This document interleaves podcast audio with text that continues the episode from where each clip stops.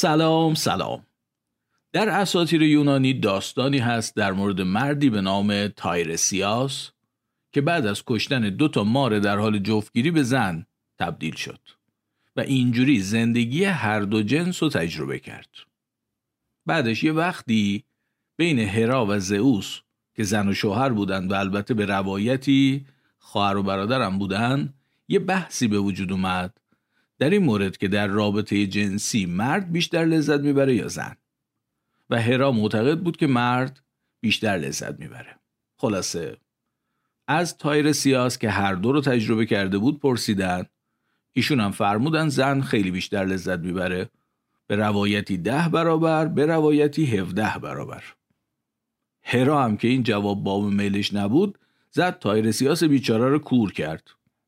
البته زئوس هم در عوض بهش قدرت پیشگویی و عمر طولانی داد. خیلی زندگی هیجان انگیزی داشتن این اساتیر. من رضا امیرم و شما دارید قسمت 19 همه پادکست مهرنگیز رو میشنوید.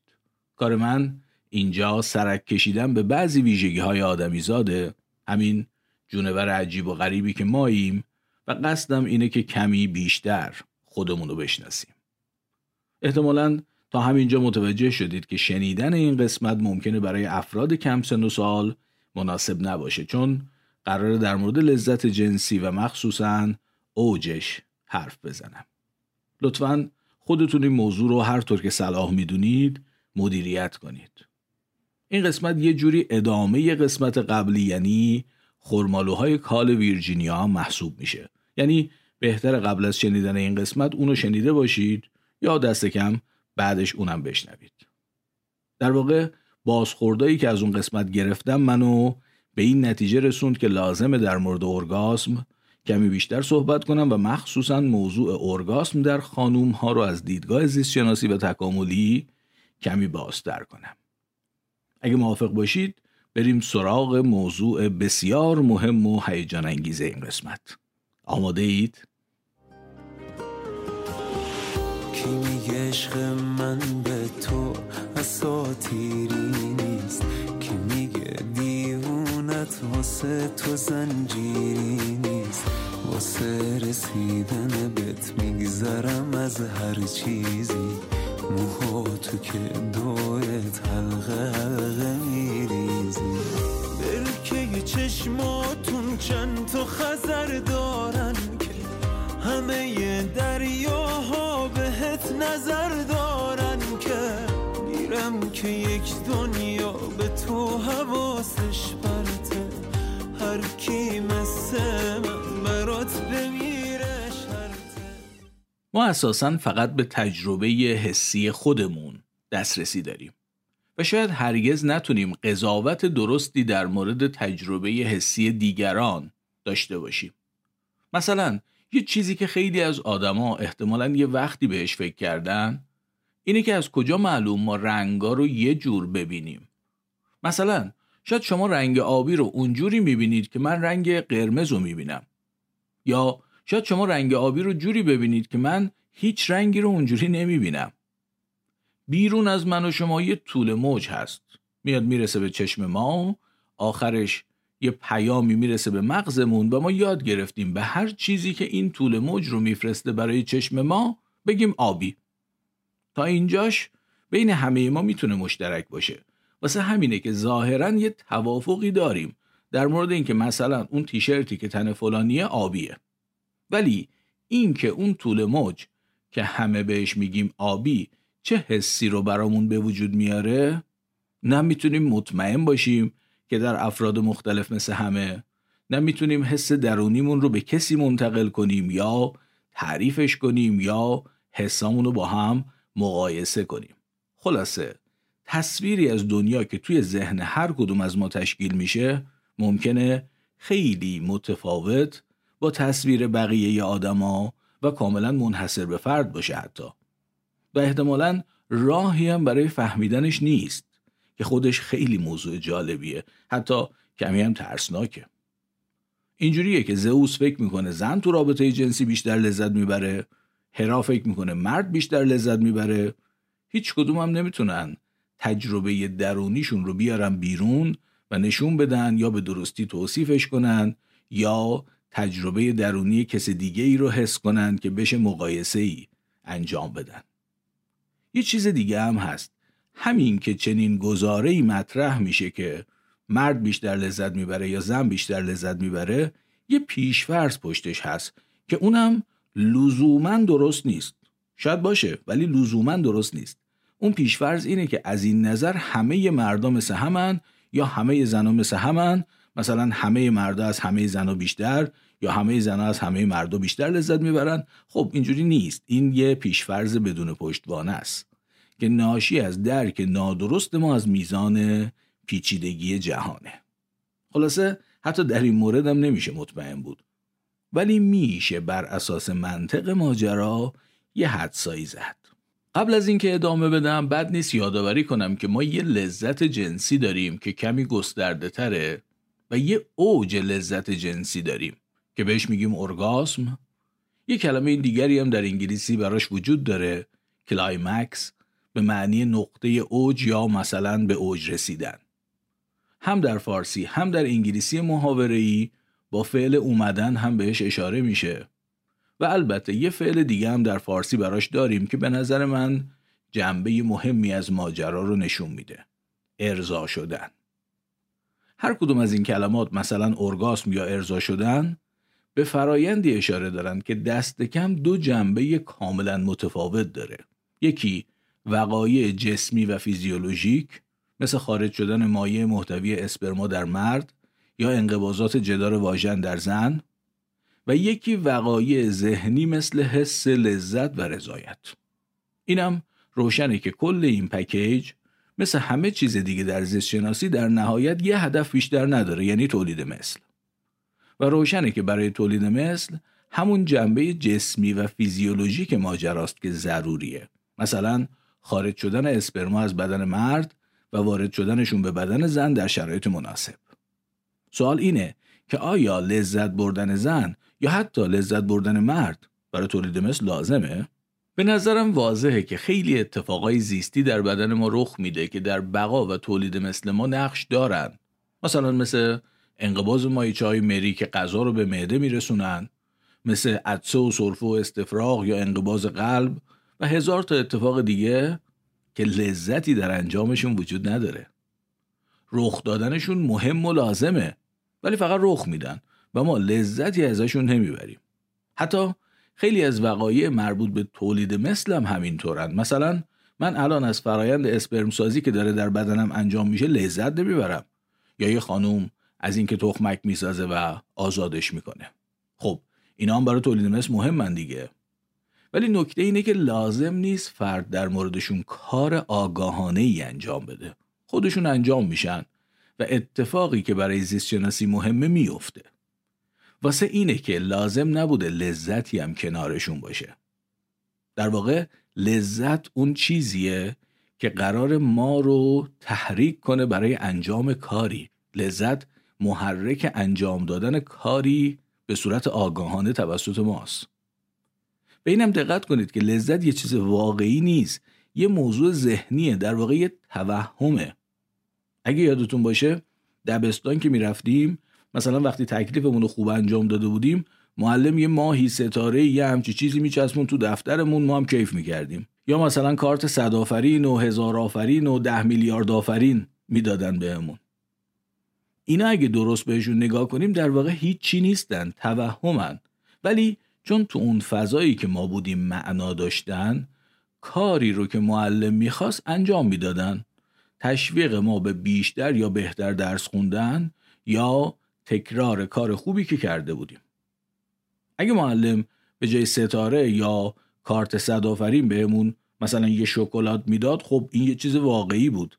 ولی ارزش ستاره و کارت صرفا توهم ذهن ما بود. زمان ما گمونم چنین چیزی نبود ولی تا جایی که می‌دونم از یه وقتی دیگه حتی کارت صدافرین هم نمی‌دادن یه مهر می‌زدن تو دفتر بچه بیچاره. به حال نکته اینه که اون کارت یا حتی مهر که در واقع هیچی نیستن کارشون رو به درستی انجام میدن. تشویق بچه به انجام کاری که معلم ازش می‌خواد. لذت یه چنین چیزیه.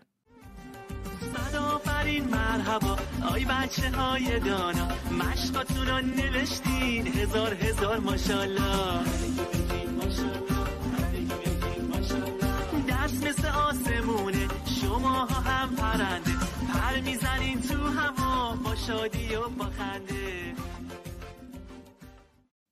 اگه قسمت یازدهم پادکست رو شنیده باشید که اسمش بود جایگاه ارائه شیر احتمالا یادتون میاد که اونجا به مفهوم سائق و پاداش اشاره کردم. اینا در واقع دو محرک اصلی رفتارهای ما هستند.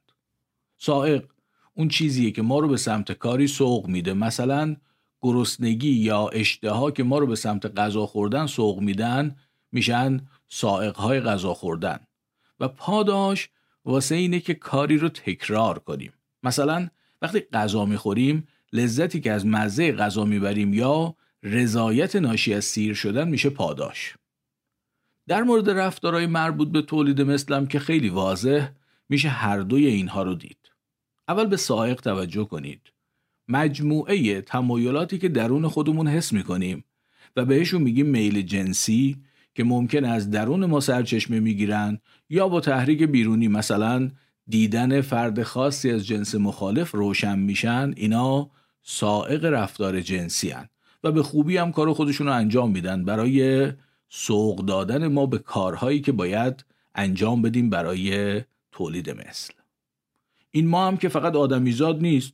یه ماهی سالمون هم برای اینکه تمام مسیر رودخونه رو برخلاف جریان آب به سختی شنا کنه و برسه به جایی که برای تولید مثل تخم ریزی می‌کنه به سائق قوی نیاز داره. و خب معلومه که چنین تمایلی در وجودش به اندازه کافی هست که تا حالا نسل ماهی های سالمون منقرض نشده. اما نکته اینه که این ماهی بیچاره دیگه فرصت دومی برای تولید مثل نداره. همین یه بار تخم ریزی می‌کنه و تمام. حالا سوالی که می‌خوام بهش فکر کنید اینه به نظرتون ماهی سالمون از تخم ریزی لذت هم می‌بره؟ معلومه که ما تو ذهن ماهی سالمون نیستیم. نمی‌تونیم حسش رو تجربه کنیم. فقط می‌تونیم حدس بزنیم. اما حدس شما چیه؟ احتمال میدم جوابتون این باشه که بله می‌بره. اما اینکه احتمال میدم اینجوری فکر کنید به خاطر اینه که احتمالا با خودتون مقایسش می‌کنید. اساسا برای ما خیلی سخته که دنیا رو از دریچه چشم و ذهن خودمون نبینیم. ولی سعی کنید. شاید شد. البته منم مثل شما نمی‌تونم تو ذهن ماهی سالمون باشم و قضاوتی در مورد اینکه از تخم ریزی لذت می‌بره یا نداشته باشم. فقط می‌دونم که چون قرار نیست بازم این کار رو انجام بده کاملا این امکان وجود داره که طبیعت این بدبخت مادر مرده رو دودر کرده باشه. یعنی بهش کلی سائق قوی داده باشه که برخلاف مسیر آب شنا کنه و بره اونجا تخریزی کنه آخرش هم وقتی مأموریت مشکلش رو برای بقای نسل انجام داد هیچ لذتی گیرش نیاد. اینجا تو پرانتز می‌خوام در مورد فعل دو در کردن بگم براتون. شاید بدونید که مثلا در غزلیات دیوان شمس هم از این مفهوم استفاده شده. میفرماید که دل نزد کسی بنشین که او از دل خبر دارد به زیر آن درختی رو که او گلهای تر دارد. بعد خلاصه می‌رسه به یه بیتی میگه تو را بردر نشاند او به تراری که می آید تو منشین منتظر بردر که آن خانه دو در دارد. دو در بازی که میگن اینجوریه دیگه. یکی از یه نفر یه چیزی می‌گیره میبرتش در یه خونه ای بهش میگه وایسا یه دقیقه همینجا معلوم میام. طرفم خیالش راحته که دم در وایساده دیگه. اون یارو هم میره از یه در دیگه میپیچه به بازی. خلاصه به نظر من غیر ممکن نیست که طبیعت ماهی سالمون رو دو در کرده باشه. و بهش تمایل قوی برای انجام کاری که ازش می‌خواد داده باشه. اما چون همین برای رسیدن به نتیجه کافیه و بار بعدی هم وجود نداره پاداشی در کار نباشه. حتی در مورد باقی حیوونا که بار بعدی هم وجود داره من گمان می‌کنم سائق رفتار جنسی از پاداش خیلی قویتر و موثرتر باشه. البته اگه پاداشی هم در کار باشه یعنی لذت واسه طبیعت خرج خاصی که نداره. چیز واقعی که قرار نیست خرج بشه. یه توهم دیگه.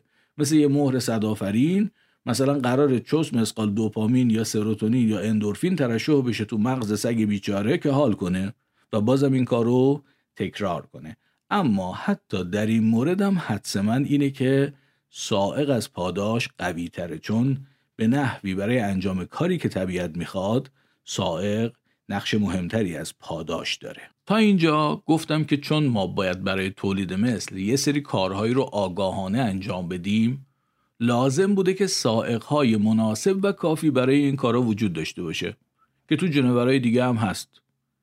و برای اینکه به این کارا علاقمند بشیم و تکرارشون بکنیم هم وقتی کار درست رو انجام میدیم با یه مهر صدافرین که به صورت ترشح چوس مسقال سروتونین یا اندورفین یا اکسیتوسین و اینجور چیزا تو مغزمون حک میشه تشویق میشیم که اینم حدس می‌زنیم کم یا بیش تو جنورهای دیگه هم وجود داشته باشه. اما در مورد آدمیزاد یه چیزی با تقریبا تمام جونورهای دیگه فرق می‌کنه خیلی هم فرق می‌کنه. اونم اینه آدمیزاد می‌تونه انگیزه های خیلی زیاد و قوی برای در رفتن از زیر تولید مثل داشته باشه. و تقریبا قطعیه که در موارد زیادی هم این کارو می‌کنه یعنی از زیرش در میره. این همون چیزیه که ما بهش میگیم کنترل بارداری و تا جایی که من می‌فهمم مخصوص آدمیزاده. گونه های دیگه از وقتی که می‌تونن و تا حدی که امکانش باشه تولید مثل می‌کنن. ولی آدمیزاد خیلی وقته که دیگه اینجوری عمل نمی‌کنه. انسان می‌تونه تصمیم بگیره اصلا بچه دار نشه مثل من؟ یا سالها بعد از زمانی که می‌تونه بچه دار بشه یا در حالی که مثلا می‌تونه 20 تا بچه داشته باشه با یکی یا دو تا ختم مذاکرات رو اعلام کنه. به اینم توجه کنید که امروز بیمارستان و مراقبت های بارداری و سزارین و همه این چیزا در دسترسه. برای اجداد ما که مثلا 20 هزار سال پیش زندگی می‌کردن طبعا بارداری و مخصوصا زایمان خیلی چیز دردناک و سختی بوده. اینم خودش کلی ماجرای تکاملی داره که چرا زایمان انسان از گونه های دیگه خیلی خیلی سخت داره. و من ترجیح میدم فعلا واردش نشم ولی گمونم قبول داشته باشید که خیلی خیلی سخت داره. و واسه کی خیلی خیلی سخت داره؟ معلومه برای مادر. پس اون کیه که بیشتر ممکنه انگیزه داشته باشه از زیر تولید مثل در بره؟ معلومه که زن.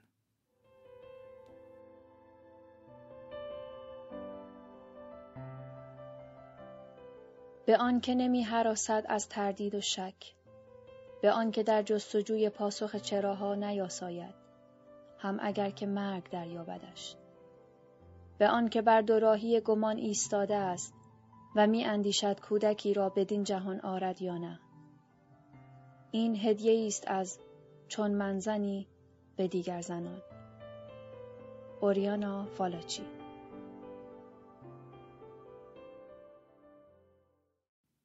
یه چیزی به نظر من خیلی بدیهیه ولی تجربه به هم نشون داده ممکنه برای شما اصلا بدیهی نباشه. یه سگ وقتی داره جفتگیری می‌کنه هیچ تصوری از نتایج کاری که داره می‌کنه نداره. اساسا سگ درکی از تولید مثل نداره. صرفا یه سری سائق داره برای انجام رفتار جنسی و از اونا پیروی می‌کنه و تمام. علاوه بر اون بارداری و زایمانش هم بسیار ساده تر از انسانه. پس هم نمی‌دونه این کاری که الان داره می‌کنه چه نتیجه ای داره بدون هم انگیزه خاصی برای جلوگیری نداره. آدمیزاد اما انگیزه های زیادی برای جلوگیری داره. یکیش می‌تونه این باشه که می‌دونه با این کاری که الان داره می‌کنه به زودی چه بلایی سرش میاد. و خب اون بلای قرار سر کی بیاد؟ مرد که هزینه ای قرار نیست بپردازه. نه انرژی زیادی قرار صرف کنه نه نه ماه قرار رو دل بکشه نه درد زایمان قرار تحمل کنه نه قرار شیر بده و الی آخر. همه اینا رو مادر قرار تحمل کنه. دقت کنید که قوای شناختی آدمیزاد باعث میشه حتی اگه هیچ کدوم از اینا رو هم تجربه نکرده باشه بر اساس تجربه دیگران همه اینا رو بدونه. یه دختر نوجوان قارنشین رو تصور کنید که قبلا صحنه زایمان و درد کشیدن زن دیگری رو دیده یا حتی مرگ زنی بر اثر زایمان رو. و ارتباط جفتگیری با این نتایج دردناک رو هم به خوبی متوجه میشه. ولی بازم میپذیره که نقش تولید مثلی خودش رو ایفا کنه. چی برای این کار لازمه؟ سائق و پاداش بسیار قوی. در واقع از نظر تکاملی باید گفت اون دسته از اجداد ما که سائق و پاداش به اندازه کافی قوی برای اینکه زیر بار تولید مثل برن نداشتن ژنهاشون به نسلهای بعدی منتقل نشده. اونا در واقع اجداد ما نیستن. ام بزرگا و خاله بزرگای ما حساب میشن. مادر بزرگای ما اونایی بودن که هم تمایل بسیار شدید و قوی به فرزند آوری و پرورش فرزند داشتن و هم انجام عمل جنسی براشون پاداش کافی رو به همراه داشت که به عواقب سخت و دردناکش بیارزه. به این دلایل که من حدس می‌زنم صرفا حدس می‌زنم. قاعدتا لذت زن باید بزرگتر باشه چون این لذت جزء پکیجیه که قرار به زن قدرت تحمل سختی و بدبختی خیلی بزرگی رو بده. تا اینجا در مورد لذت جنسی نقشش در فرایندهای تولید مثلی و اینکه چرا احتمالا میشه حد زد که در خانوم ها لذت جنسی بزرگتره گفتم. اما در مورد چرایی وجود ارگاسم در خانوما چندین فرضیه زیستی و تکاملی هم وجود داره که من می‌خوام به چهار تا از اونها اشاره کنم. یکی از این فرضیه ها میگه ارگاسم در خانوما یه چیزیه مثل نیپل یا نوک ممه در آقایون. یعنی فقط هست و نقش زیستی خاصی نداره. من خیلی موافق این فرضیه نیستم ولی امیدوارم به منطقش توجه داشته باشید.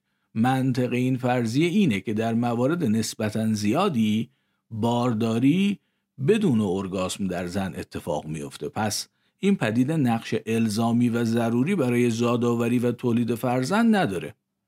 این حرف درسته ولی الزاما اون نتیجه رو نمیشه ازش گرفت یه فرضیه جالب دیگه هم هست که ارگاسم در خانوما رو به تغییرات هورمونی در نتیجه رابطه جنسی ارتباط میده این تغییرات هورمونی در پستاندارانی مثل سگ و گربه اساسا عامل تخمک گذاری هن.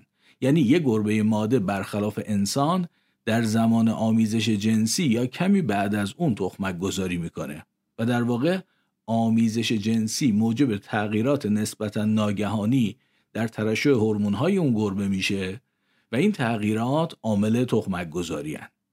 این فرضیه میگه در خانوما هم آمیزش جنسی باعث ایجاد تغییرات هورمونی مشابهی میشه در حالی که در انسان تخمک گذاری مستقل از این ماجراست و بدون آمیزش هم انجام میشه به این ترتیب اون تغییرات در ترشح هورمون ها شبیه اون چیزی که در سگ و گربه هم اتفاق میفته عامل پدید آورنده ارگاسم خانوما هستند. توی اون فرضیه ای که بهش اشاره کردم. تا اینجا شد دو تا فرضیه که به نظر من خیلی قوی نیستن راستش. فرضیه سوم ولی به نظرم خیلی جالبه و جای گفتگوی زیادی داره. ولی راستش نمی‌خوام تو این قسمت بازش کنم چون این فرضیه در ارتباط با یه پدیده بسیار مهم به نام رقابت اسپرمیه. و قصد دارم این پدیده رقابت اسپرمی رو خیلی زود در یه قسمت جداگانه توضیح بدم. به همین خاطر فعلا در همین حد بدونید که فرضیه سوم به نظر من قویتر از دوتای قبلیه و در ارتباط با پدیده بسیار مهم رقابت اسپرمیه. نوع سوم خوبم نوع سوم عالی. آقا جان توی این شهر قشنگ بهتر از بنده محلل دیگه پیدا نمیشه و اما فرضیه چهارم که به نظر من هم خیلی مهمه و هم خیلی نتایج مهم و جالبی داره میگه ارگاسم خانوما در واقع راهیه برای انتخاب بهترین مرد به عنوان جفت. سوال اینه که بهترین از چه نظر؟ فرضیه چهارم یه پیش زمینه داره و اونم اینه که به ارگاسم رسیدن خانوما معمولا سختتر از آقایونه و به حوصله و صبر و توجه نیاز داره. مرد اگه در رابطه جنسی می‌تونه این کار رو بکنه یعنی حوصله و صبر و توجه لازم و کافی رو نسبت به جفتش داره.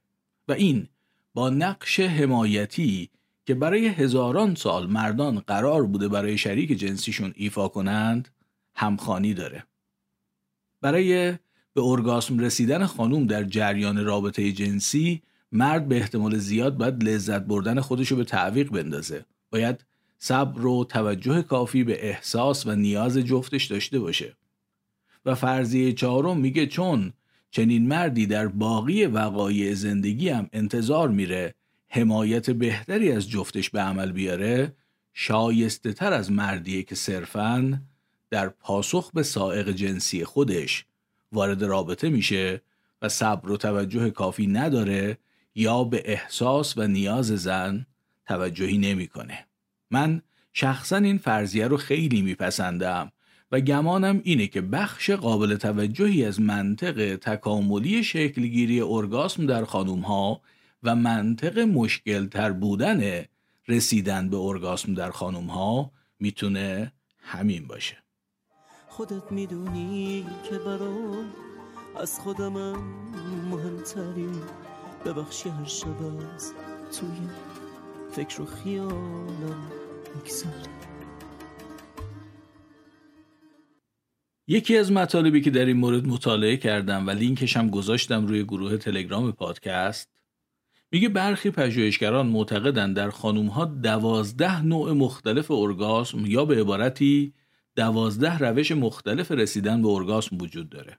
حالا دوازده رو ممکنه قبول نکنیم ولی به نظرم روشنه که برخلاف آقایون رسیدن به اوج لذت جنسی برای خانوما بیش از یه راه داره و در مواردی ممکنه با وقایعی که لزوما به آمیزش جنسی مربوط نیستند مثل تحریک نوک ممه ها اتفاق بیفته و حتی در برخی خانوما فانتزی و فکر هم ممکنه باعث این پدیده بشه. اینم گمونم بر اساس تجربه میشه گفت که در طرف مقابل وقتی شخص از نظر ذهنی تمایل یا آمادگی نداره عملا هر تلاشی برای رسیدن به ارگاسم بیفاید است. اینا نشون میده که ارگاسم در خانوما بیش از جسمی و جنسی بودن روانی و ذهنیه و نقش آمادگی و تمایل ذهنی و روانی شخص توش خیلی پررنگه.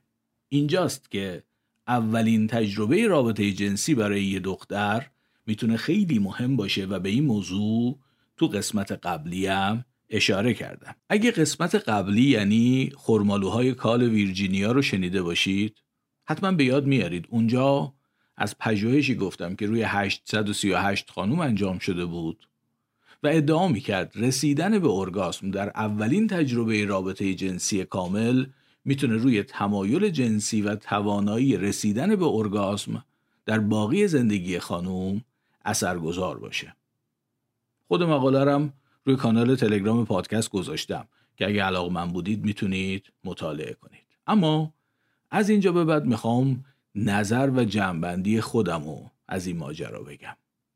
این نظر و جمعبندی حاصل کنار هم گذاشتن تمام مقاله ها و مطالبی که در این مورد خوندم چندین موضوع خیلی مهم تکاملی مشورت با دو تا دوست عزیز روانشناس و البته تجربیات شخصی خودمه به حال می‌خوام توجه کنید که برخلاف اکثر چیزایی که در این پادکست میشنوید برای چیزایی که از اینجا به بعد می‌خوام بگم رفرنسی ندارم.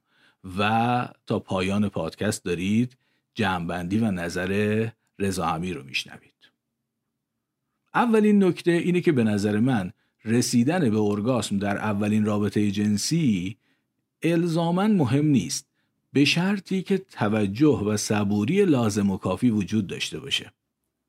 یادتونه که فرضیه چهارم ارگاسم خانوم ها و دشواری اتفاق افتادنش رو وسیله ای می‌دونست برای اینکه یه خانوم صبوری و توجه طرف مقابل رو به احساسات خودش اندازه گیری کنه. اگه فرض کنیم که این فرضیه بخش مهمی از دلایل تکاملی شکلگیری ارگاسم در خانوم ها که نقش ضروری برای فرزندآوری نداره رو توضیح میده پس چیزی که در واقع ذهن و روان اون خانوم بهش نیاز داره گرفتن توجه از طرف مقابل و باور کردن اینه که احساسش برای او مهمه البته امیدوارم قسمت 18 رو شنیده باشید و موضوع شکلگیری مدارهای عصبی و اهمیت بار اول هر تجربه ای رو از اون قسمت به خاطر داشته باشید. خلاصه من معتقدم همونجور که تو قسمت قبلی گفتم اولین رابطه جنسی یه دختر خیلی واقعی مهمیه و می‌تونه روی زندگی جنسی او و البته خیلی چیزهای دیگه تا آخر عمرش اثر بذاره. ولی الزامن چیزی که مهمه به ارگاسم رسیدن در اون بار اول نیست. توجه و صبوری دیدن احساس مهم بودن داشتنه طرف مقابلش اینه که مردی هیچ درکی از این حرفا نداشته باشه و دختر رو صرفا وسیله‌ای برای برطرف کردن نیاز جنسی خودش ببینه و قبل از به آمادگی ذهنی و روانی یا حتی به آمادگی جسمی رسیدن دختر کارش تموم بشه و دختر رو رها کنه. این دو حالت البته که دو سر یه طیفن و حتما حالتهایی بینشون هم میشه تصور کرد ولی میشه فرض کرد که اثرات بسیار متفاوتی روی روان یه دختر می‌ذارن و این اثرات می‌تونن در باقی زندگی اون دختر باقی بمونن. منظورم از این که در قسمت قبلی پامو از گلیمم درازتر کردم و از آقایون خواهش کردم اگه نمی‌تونن اونی که باید باشن باشن سعی کنن نفر دوم اولین رابطه جنسی دختری نباشن این بود که امیدوارم حالا روشن شده باشه. یه چیزی هم که خیلی برام عجیب بود و البته تو کانال تلگرام توضیح دادم اینه که خیلی ها این جمله رو نفهمیده بودن. البته که خب حتما جمله من خوب نبوده که گفتم نفر دوم اولین رابطه جنسی یه دختر. خب خیلی ها متوجه شدن که من منظورم این بود که نفر اول اون رابطه خود دختره. یه رابطه از دو نفر تشکیل میشه. از نظر من نفر اول حداقل در بار اول اون دختر قطعا دختره. من اساسا معتقدم بار اول تجربه جنسی یه دختر متعلق به اوه و طرف مقابل خوبه که متوجه این موضوع باشه. به هر حال من در این جملم دختر رو نفر اول در نظر گرفتم و مردی که با دختر وارد رابطه جنسی میشه رو نفر دوم. به این ترتیب بود که از نفر دوم اولین رابطه جنسی یه دختر صحبت کردم که به هر حال برای بعضیا این جمله ایجاد ابهام کرد. بگذریم. من اینجا یه طیف می‌بینم که یه سرش صبوری، احترام و توجه به احساس و نیاز اون دختره. سر دیگرش اینجوریه که مرد دختر رو به عنوان شیعی می‌بینه که قرار باهاش کاری بکنه و او قرار بهش چیزی بده. در این صورت طبیعی هم هست که بعد از این کردن و دادن نقش اون شی تموم میشه و میشه رهاش کرد. یه خواهشی دارم ازتون. هرگز در روابطتون از این کلمات استفاده نکنید. خیلی کلمات بدی هن. رابطه جنسی کاریه که دو نفر با هم انجام میدن. نمی‌دونم پیش از این به این کلمات دقت کرده بودید یا نه. من حدس می‌زنم این کلمات که متاسفانه در متون قدیمی و ادبیات کلاسیک ما هم فراوان به کار رفتن ممکنه مثلا شکل کوتاه شده حال کردن و حال دادن باشن. در این صورت راست شاید نشه به پسرهای جوون این سرزمین خیلی ایراد گرفت. اگه فکر کنن در رابطه جنسی فقط اونا قرار حال کنن و دخترم صرفا نقشش اینه که اون حال مورد نظر رو بهشون بده. اینجوری نیست. حال امیدوارم تونسته باشم حرفای قسمت قبلی رو در مورد اهمیت بار اول کامل کنم. و می‌خوام اینم تکرار کنم که طبعا و قطعا اولین رابطه جنسی برای پسرها هم خیلی مهم و اثر گذاره ولی به دلایلی که دیگه فکر می‌کنم به اندازه کافی توضیح داده شدن این اهمیت برای دخترها در بار اول بسیار بسیار بیشتره. در خانه اگر کس است یک حرف بس است. آخرین موضوعی که دوست دارم تو این قسمت بگم و البته تو قسمت قبلی هم بهش اشاره کوتاهی کردم اینه. اولین تجربه هر چیز مثل اولین بار راه رفتن توی یه زمین پوشیده از نیم متر برفه. دفعه اول طبعا این کار سختره و انرژی بیشتری هم می‌بره. اما دفعه های بعدی راه رفتن روی جای پاهای دفعه اول ساده تره و با هر بار طی کردن اون راه ساده ترم میشه. واقعا هم از نظر شکلگیری مدارهای عصبی همین جوریه. بار اول برای مغز سختتره و بارهای بعدی ساده تر میشه و تکرار هم هی کار رو راحت تر می‌کنه. هممون این تجربه رو داریم. اما این ساده تر بودن راهی که بار اول پیموده شده یه نکته منفی بزرگم داره. ممکنه راه خیلی بهتری هم وجود داشته باشه.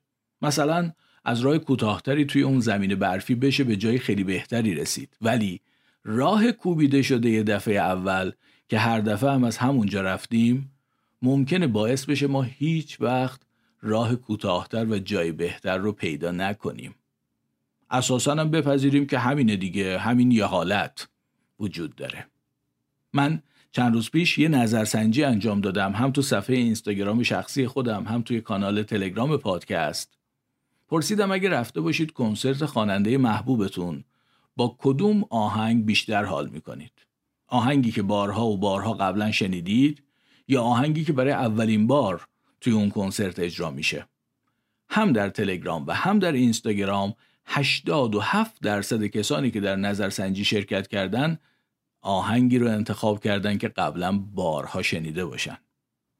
برای ذهن ما پیمودن راهی که قبلا پیموده شده راحت تره این در حالیه که ممکنه ترانه جدید خیلی زیباتر از ترانه بارها شنیده شده باشه. ولی سادگی راه قبلا پیموده شده ما رو از توجه بهش محروم کنه.